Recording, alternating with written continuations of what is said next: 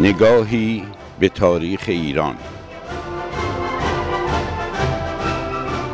سلسله قاجاریه فصل اول.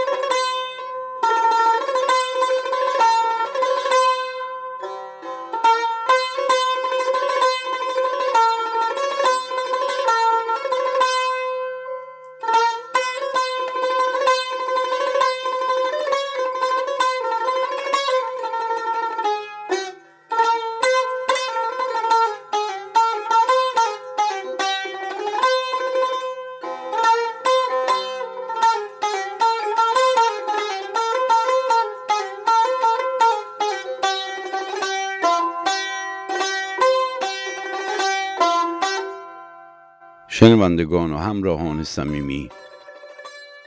درود بر شما.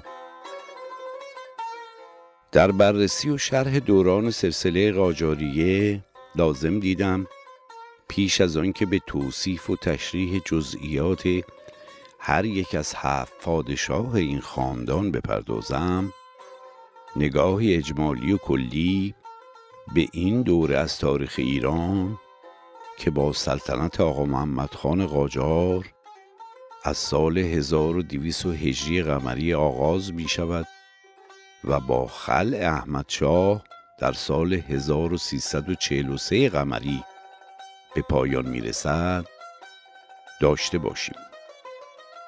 سرنوشت کشور به مدت 144 سال تحت سلطه و حاکمیت خاندان قاجار قرار گرفت. که در خلال زمامداری طولانی مدت قاجار زیانها و خسارات مادی و معنوی نامحدودی بر جای گذاشته شد و بخشهای بزرگی از سرزمین ایران برای همیشه از خاک وطن منفصل و به تصرف بیگانگان درآمد. به این ترتیب اجازه می خواهم که گفتار این فصل آغازین را اختصاص به گذری اجمالی و کلی بر این دوره 144 ساله وطن بنمایم و در فصول بعدی به تفسیر و بررسی جداگانه هر کدام از هفت پادشاه این خاندان بپردازیم.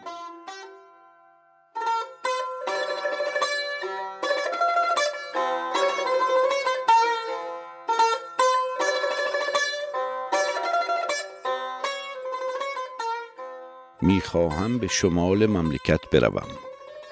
سفیر انگلیس اعتراض می کند می‌خواهم به جنوب بروم. سفیر روس اعتراض می کند مردشوی این سلطنت را ببرد که شاه حق ندارد به شمال و جنوب مملکتش برود. این گفته بدون و چون و چرا بایستی در عصر پرهیاهوی بیخبری یا عصر واگذاری امتیازات بر زبان شاه قاجار آمده باشد. گفته ای که از واقعیتی تلخ حکایت دارد. چنین واقعیت هایی با وجود سپری شدن سالهای سال از آن دوران نکبتبار هنوز هر ایرانی پاکنهادی را می آزارد چرا که یادآور 144 سال از حیات مصیبت زده و پردبار تاریخی ایران زمین است که در سیطره ستمگرانه شاهان قاجاری سپری شد. خفقان آمیزترین سالهایش که بر چهل و نه سال و شش ماه بالغ می شود و به سلطنت ناصرالدین شاه به عنوان چهارمین پادشاه این خاندان تعلق داشت با شخصیت سست و بی اراده این شاه گفتار او کردار او و کارنامه حکومت طولانیش با همیاری سیاستمداران بیگانه دوست بخشی از تاریخ ما را می سازد که بیش از دیگر دوره ها بر سرنوشت ایران و ایرانیان تأثیر گذاشته است. تأثیری که عوارض منفیش پس از ناصر شاه بیشتر امکان تجلی یافت. آری شاه حق نداشت به شمال و جنوب کشورش برود چون سفیران انگلیس و روس را پسند نمی آمد چرا؟ پاسخ را باید همراه با سیری کوتاه در حیات مردم ایران در دوران 144 ساله سلطنت قاجاریه سراغ گرفت.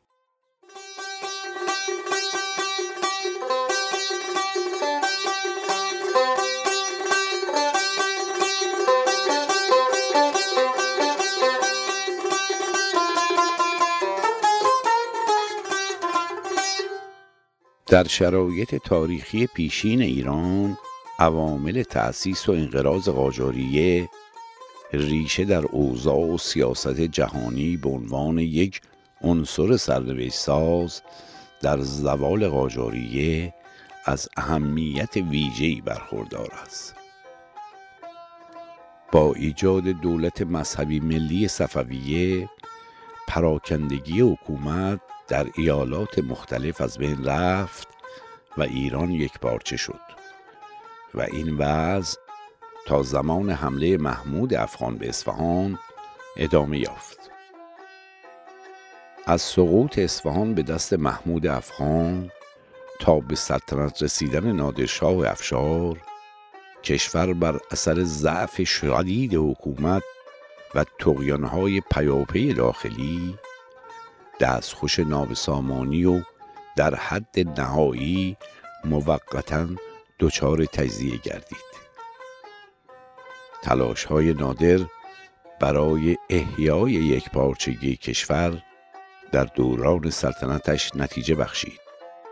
اما با کشته شدن او در فتح آباد خبوشان کشور بار دیگر با آشفتگی و جنگ های داخلی روبرو شد و در شرایطی که زندیه قلمرو خود رو به صفحات جنوب کشور محدود کرده بودند و بازماندگان نادر نیز به حکومت محتضرانه خود بر خراسان ادامه می‌دادند.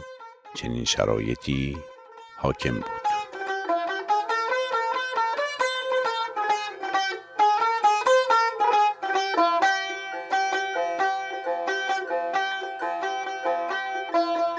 پس از مرگ کریم خان زند و در بحبوحه رقابت شدید جانشینانش برای دستیابی به تخت سلطنت و عریکه قدرت چهره آقا محمد خان قاجار در افق نظامی سیاسی کشور نمایان شد.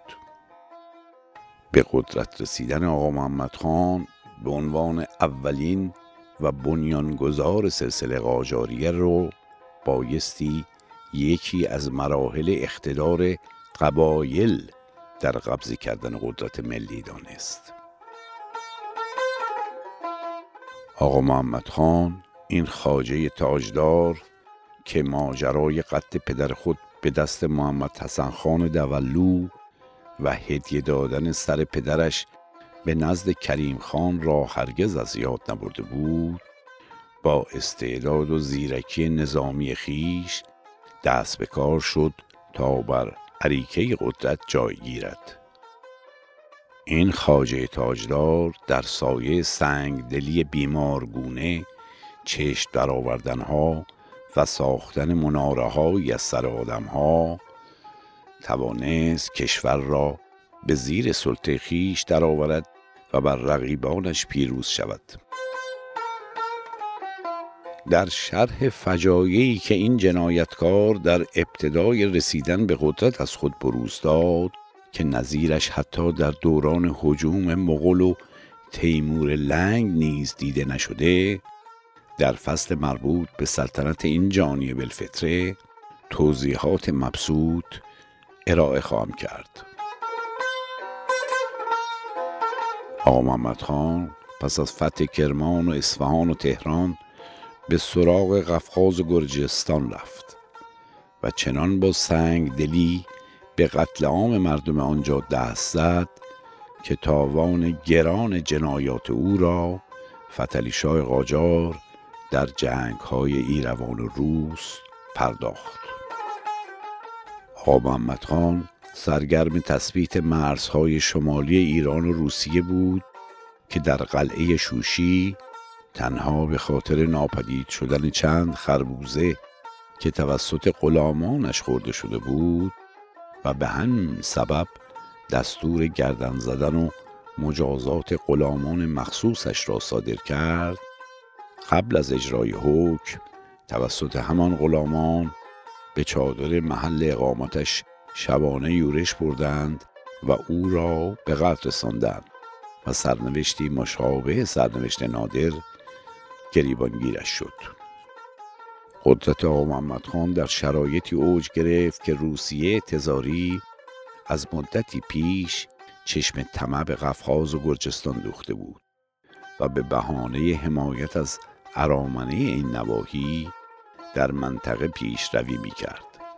اما آوازه آقا محمد خان به عنوان یک فاتح صفاک کاترین ملکه روسیه را از رویارویی با وی منصرف کرد و نیروهای روسی از قفقاز و گرجستان عقب نشستند. در این هنگام انگلستان با تسلط بر شبه هند در صحنه سیاست جهانی عملا با رقابت با روسیه تزاری و فرانسه پرداخته بود. عثمانی نیز سرگرم تحکیم فتوحات خیش در منطقه بالکان بود و کشورهای آن سوی مرزهای غربی ایران یعنی کشورهای کنونی عرب را در سلطه خود داشت در این میان ایران نقش مؤثری در شدت بخشیدن به رقابت‌های دولت‌های اروپایی در صحنه سیاست استعماری بین المللی به عهده داشت.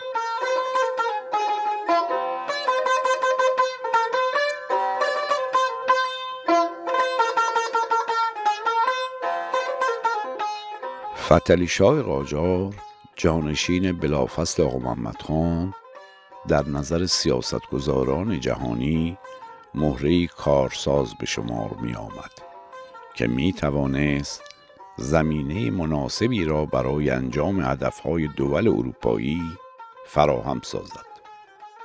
فتلی شاه قاجار دومین پادشاه قاجار نه بصیرت سیاسی آقا محمد خان را داشت و نه قدرت نظامیش را. در رهبری کشور ضعیف بود و از اوضاع و احوال دنیا بیخبر با این حال مرکزیت مملکت را حفظ کرد تا اینکه پای سیاست های اروپایی به ایران باز شد. سلطه کامل بریتانیا بر شبه قاره هند و احساس خطر از حمله احتمالی فرانسه به هند انگلیس را به سوی ایران کشاند. در حقیقت یکی از اثرات سیاه و ننگین سلطنت قاجاریه باز شدن پای کشورهای استعماری به کشور بود و نفوذ و دخالت وسیع آنان در ارکان حکومت و تعیین مقامات و متولیان تحت امر خود در مناسب مختلف حکومتی از دوره قاجاری آغاز شد و به دورانهای بعدی سلطنت در کشور بست و تسری پیدا کرد و با وجودی که ایران هرگز به صورت مستقیم به عنوان مستعمره در نیامد لیکن از این دوره به بعد اکثر تصمیمات و سیاست های داخلی و خارجی دولت ها با نظر و دخالت سریح و گاه پشت پرده عوامل استعمار صورت می گرفت. تماس های بازرگانی و تجاری ایران با دولت های اروپایی تا پیش از مرگ آقا محمد خان محدود بود لیکن در زمان فتل شاه به ایجاد مناسبات سیاسی گسترده با انگلستان و فرانسه و روسیه انجامید مشکلات داخلی افغانستان پای انگلیسی ها را به ایران گشود. شکست ایران در دوره اول جنگ های ایران و روسیه و امضای معاهده گلستان عاملی بود که پای فرانسه را هم باز کرد. فتلیشای جنگ باخته که آوازه شهرت دلاوری ها و فتوحات ناپلئون بناپارت را شنیده بود برای باز پس گرفتن نواحی از کف رفته کشور دست یاری به سوی فرانسه دراز کرد و معاهده فینکنشتاین را بست. اما این امید شاه نقش براب شد چرا که بوناپارت در پی قرارداد تلیست که با تزار منعقد کرد با روسیه کنار آمد. خشم مردم از معاهده ننگین گلستان و غیرت دینی روحانیون از سلطه کفار بر قلمرو اسلامی کشور را به دوره دوم جنگ های ایران و روسیه کشاند که منجر به معاهده ننگینتر یعنی ترکمانچای شد. روس ها امتیازات سیاسی و اقتصادی مهمی از جمله حق کاپیتولاسیون به دست آوردند. که انگلستان نیز ظاهرا به بهانه اصل دول کاملت الوداد و در واقع با سیاست بازی و اعمال فشار مشابه آن را نیز نصیب خود کرد.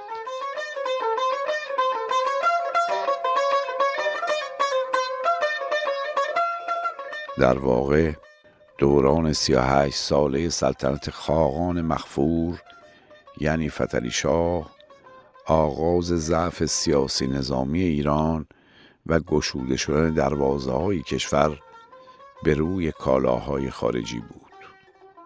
روس ها سلطنت عباس میرزا را تضمین کردند و همین موضوع یعنی موافقت رسمی دولت انگلیس و روسیه برای سلطنت پادشاهان قاجار تا احمد شاه قاجار ادامه یافت.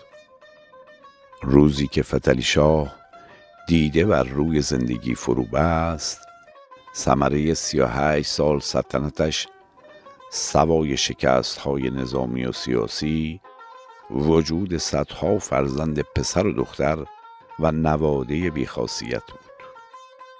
از وی هفتاد و پنج پسر چل و شیش دختر دیویس و نود و شیش نوه پسری دیویس و نود و دو نوه دختری و صد و پنجاه و شیش همسر باقی ماند.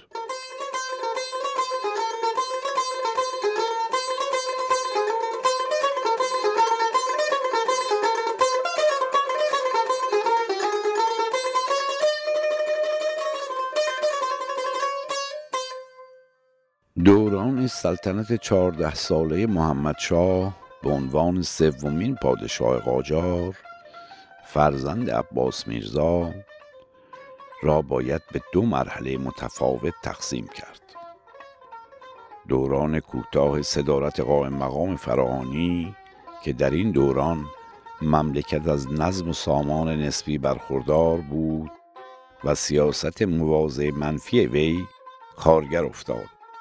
اما در پی قتل قائم مقام و صدارت حاج میرزا آقاسی شرایط ضعف از نو فراهم شد.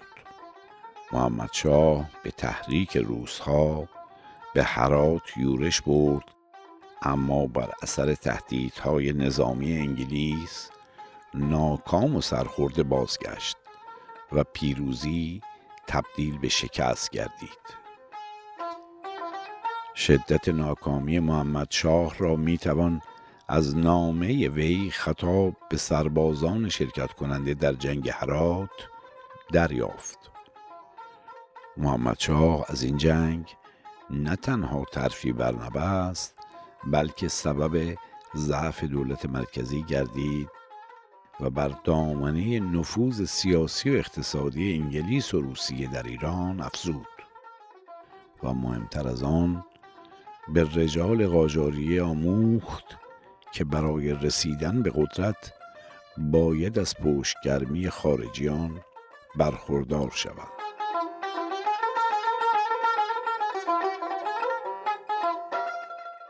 این رویه تلخ و ننگین اتکا به دولت‌های خارجی استعمارگر از طبعات سیاه سلطنت قاجاری است که همواره در تاریخ سیاسی آینده کشور اثرات و خسارات غیرقابل جبرانی بر جای گذاشته است.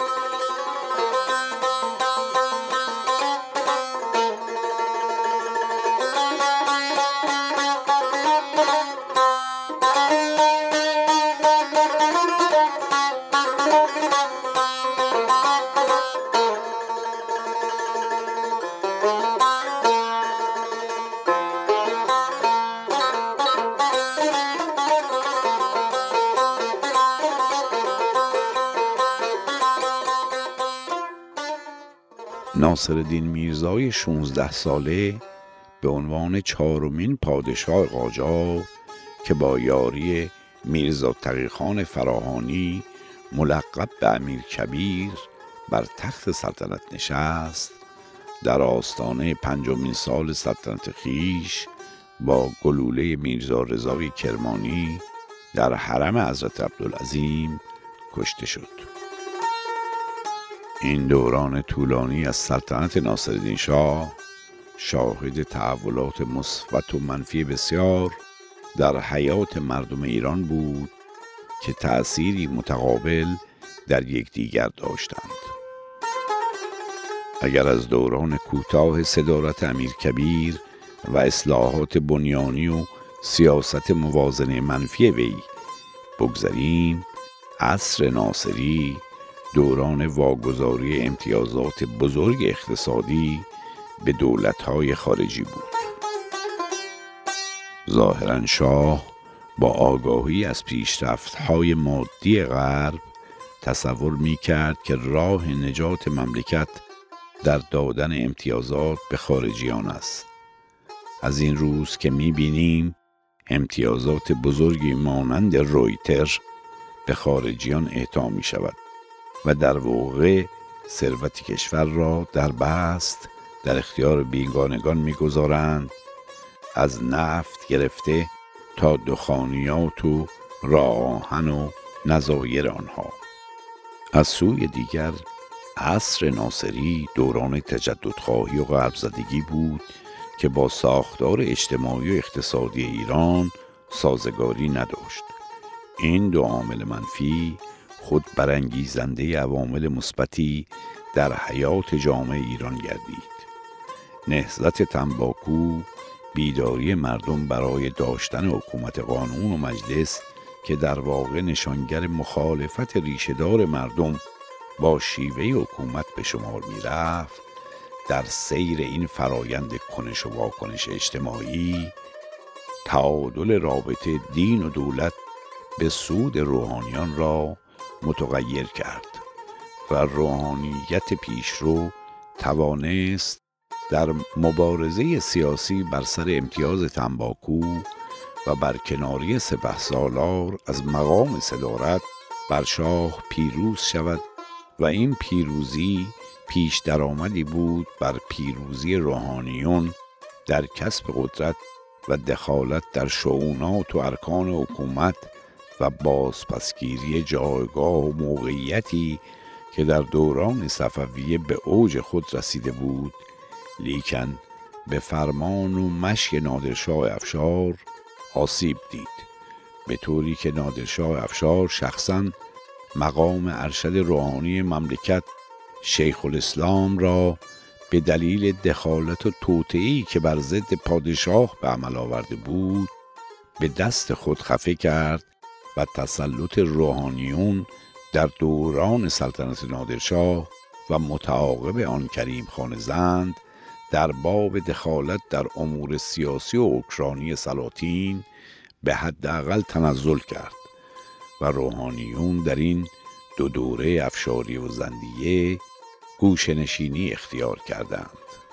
با ظهور دوران قاجاریه و از آنجا که سلاطین قاجار محروم از حمایت توده مردم بودند و محبوبیتی در جامعه نداشتند. سلاطین قاجار با واگذاری اختیاراتی وسیع به روحانیون دوران خود در پی کسب این محبوبیت و حمایت مردمی از طریق روحانیون وابسته به دربار شدند.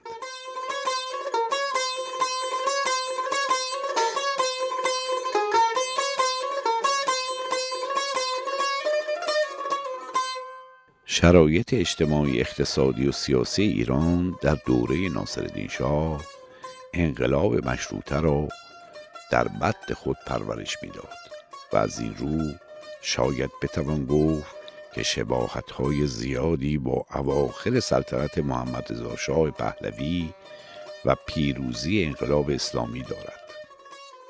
بنابراین تحقق انقلاب مشروطه در زمان مزفر شاه به عنوان پنجمین پادشاه قاجار قابل توجیه می نماید. دوران سلطنت یازده ساله مزفر شاه نیز شاهد واگذاری برخی از امتیازات به بیگانگان مانند امتیاز دارسی بود مشروطه نیمبند که حاصل خون صدها آزادی خواه بود با سلطنت محمد علی شاه موقتا تعطیل شد و به استبداد صغیر انجامید اما آزادی خواهان دست روی دست نگذاشتند بلکه همتی والا به خرج دادند و با شهامت و دلاوری تهران را فتح کردند و به حکومت محمد علی شاه ششمین پادشاه قاجاریه پایان دادند.